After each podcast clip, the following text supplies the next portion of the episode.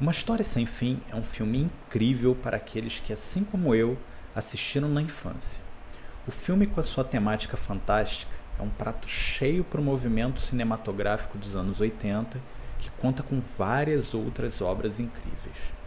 Mas, histórias de crianças à parte, poucos sabem que nesse conto há vários elementos ocultos que não são explorados no filme e remetem a ensinamentos ocultos e antigos. Logo no início do filme, observamos o início da jornada de Bastian para a vida adulta. Seu pai tenta o enquadrar numa realidade sem graça, onde os sonhos devem se colocar de lado, iniciando o processo de desintegração da sua infância.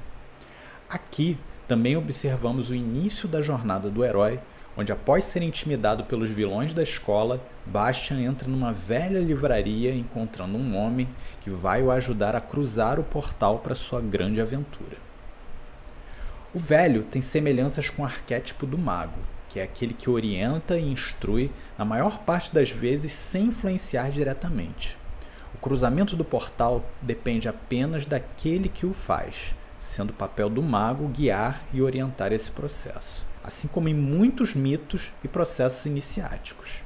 Alguns exemplos aqui em outras histórias são Merlin, Gandalf, São João Batista, Morpheus, Dumbledore, Yoda, entre vários outros. Um outro ponto interessante aqui para se notar é o roubo do livro da História Sem Fim por Bastian para começar a história. O menino é testado pelo livreiro para ver se realmente tem o espírito certo para continuar a jornada, mostrando que só aqueles que têm a coragem podem cruzar o primeiro portal. Após isso, a história começa num ambiente bastante interessante com as criaturas míticas de Fantasia. Essas criaturas são divididas em quatro tipos: terra, ar, fogo e água, bem como em quatro pontos cardeais diferentes. Essa analogia conversa com a simbologia do 4 como número terreno, representante do corpo, mundo e da matéria física. Esse mundo, como os próprios personagens citam, está se desfazendo para dar lugar ao nada.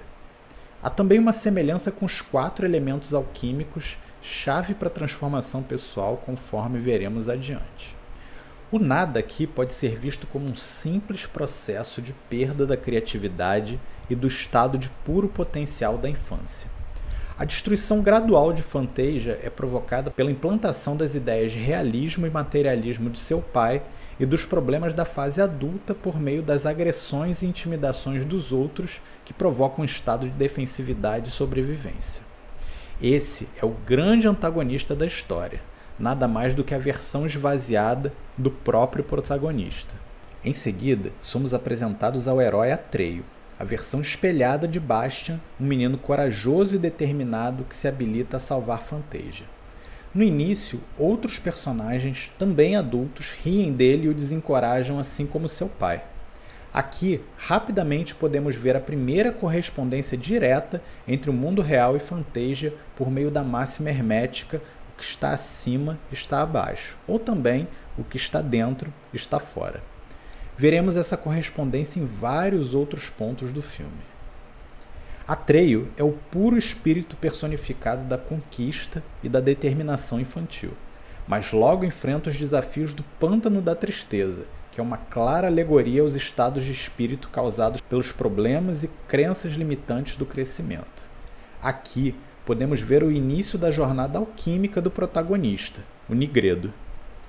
Nigredo é o momento que também se assemelha à noite escura da alma, ou sacrifício que precisa ser feito para purificar e acender.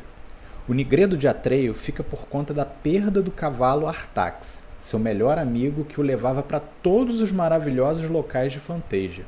Artax também é alegoria da pureza, liberdade e pura potencialidade infantil. Esse também é o momento mais triste da jornada, onde, desesperançoso, o herói encontra a grande tartaruga anciã Morla, que personifica a preguiça, a falta de vontade e a morte dos desejos na fase adulta. Interessante notar que ela também é alérgica à juventude, já que o pequeno herói personifica a energia e o puro potencial, exatamente o inverso dela. Morla convence Atreio sobre a impossibilidade de salvar Fantasia pela grande distância que o menino está de chegar à Torre da Imperatriz. Com isso, a vontade do herói é completamente dominada pelas crenças limitantes e impossibilidades impostas, semelhantes ao pai no começo do filme. Quando ele está prestes a definhar e ser engolido pelo misterioso lobo das trevas, Gmork, Atreio é salvo pela grande serpente plumada, Falcor. O paralelo de Falcor com os serafins é bastante marcante. Os serafins são entidades purificadoras de grande poder, segundo muitas referências místicas, incluindo a própria Bíblia. O grande pecado a ser purificado é a própria dúvida e a incerteza em seguir o caminho da virtude e da verdade. O shaitan, ou separação, é o que faz largar o real potencial e levar uma vida errante. Esse seria o momento chave da salvação por Atreio pelo meio do eu superior, que o cura de seus ferimentos e fadiga e o carrega até próximo ao seu destino. Mais uma vez, fica claro que não é esse ser superior que fará o trabalho por Atreio, mas o ajudará a chegar até a porta de mais um nível do templo que ele terá que cruzar. A noite escura da alma termina aqui e dá-se início ao próximo nível alquímico, o albedo. O albedo é o processo de purificação em si, é o renascimento, assim como na própria história de Cristo. Tudo aquilo que é pesado e não serve mais vai embora e a consciência se expande para longe daquilo que contaminava. Mas ainda há um processo a se efetuar para a transformação efetiva do ser e do chumbo em ouro, que é parte do eu interior ou das emoções. Aqui é interessante ver uma parte literal da alquimia no filme, por meio dos gnomos mágicos, que oferecem poções e conhecimentos para Atreio. Eles são os magos arquétipos da nova fase alquímica, onde mais uma vez deixam o jovem de frente para o próximo portão, o desafio das esfinges. Atreio é orientado que apenas aquele que tem um coração puro e sincero pode passar. Ele assiste de longe um cavaleiro na sua armadura brilhante ser fulminado pelas esfinges gêmeas. Essa passagem tem uma similaridade inquestionável com o mito de Maá, descrito no livro dos mortos do Egito Antigo. Após a morte do corpo, o coração do falecido era colocado em um dos lados de uma balança e no outro era colocada uma pena, símbolo de Maá. Apenas se o coração do indivíduo não pesasse mais do que a pena, ele era considerado digno de passar ou ir para o paraíso. Nesse caso, mesmo com os seus medos, Atreio consegue passar pelas esfinges, vencendo o passado por meio do seu coração puro e iniciando a sua caminhada para Citrinitas, ou próximo nível do templo. A fase de Citrinitas é o início da caminhada para o despertar, de acordo com a alquimia, e da transmutação para o ouro. O próximo desafio do herói é o espelho mágico que reflete quem realmente ele é. Segundo o Gnomo, aqui é onde ele vai enfrentar o maior desafio dentro de si mesmo. A automaestria e o autoconhecimento só podem ser alcançados através do exame cuidadoso de si mesmo. É olhando através da sua sombra ou do seu lado negro que ficam claros os maiores obstáculos a serem vencidos. Pessoas amáveis podem ser muito cruéis e pessoas fortes e corajosas podem ser covardes e fracas. Atreio encontra pela primeira vez Bastian, sua contrapartida. Atreio é valente e resiliente. Bastian é um garoto débil e covarde.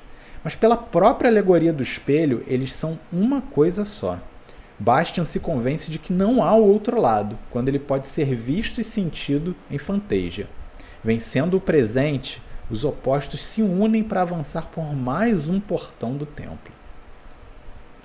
Aqui o processo de destruição de Fantasia já está bastante avançado, e o menino descobre que precisa dar um nome à Imperatriz Criança para salvar o mundo.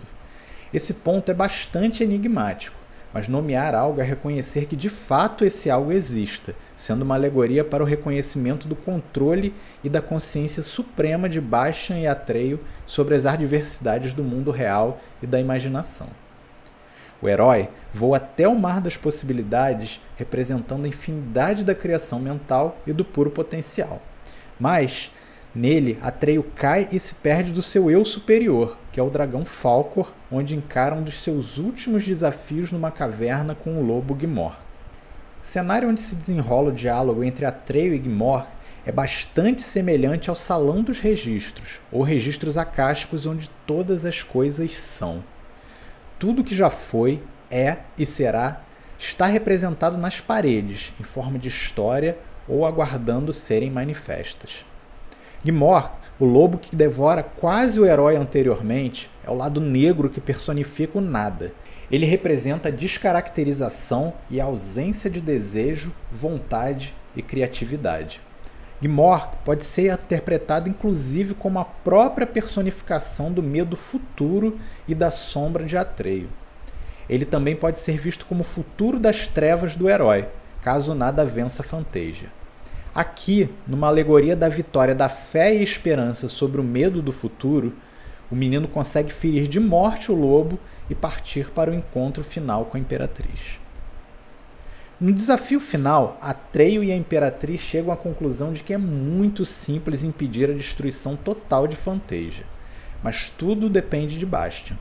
Bastian ainda é a sombra de Atreio, débil, sem coragem e com a maior das crenças limitantes.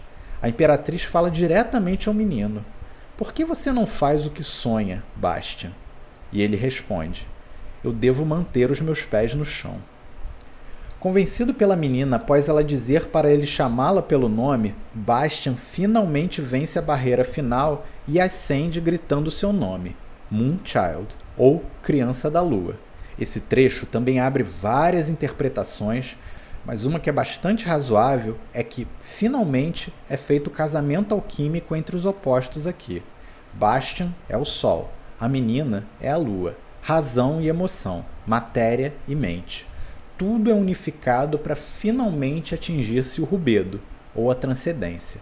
No início, tudo é escuro, mas em um grão de areia pode-se conter o próprio universo, como diz a menina.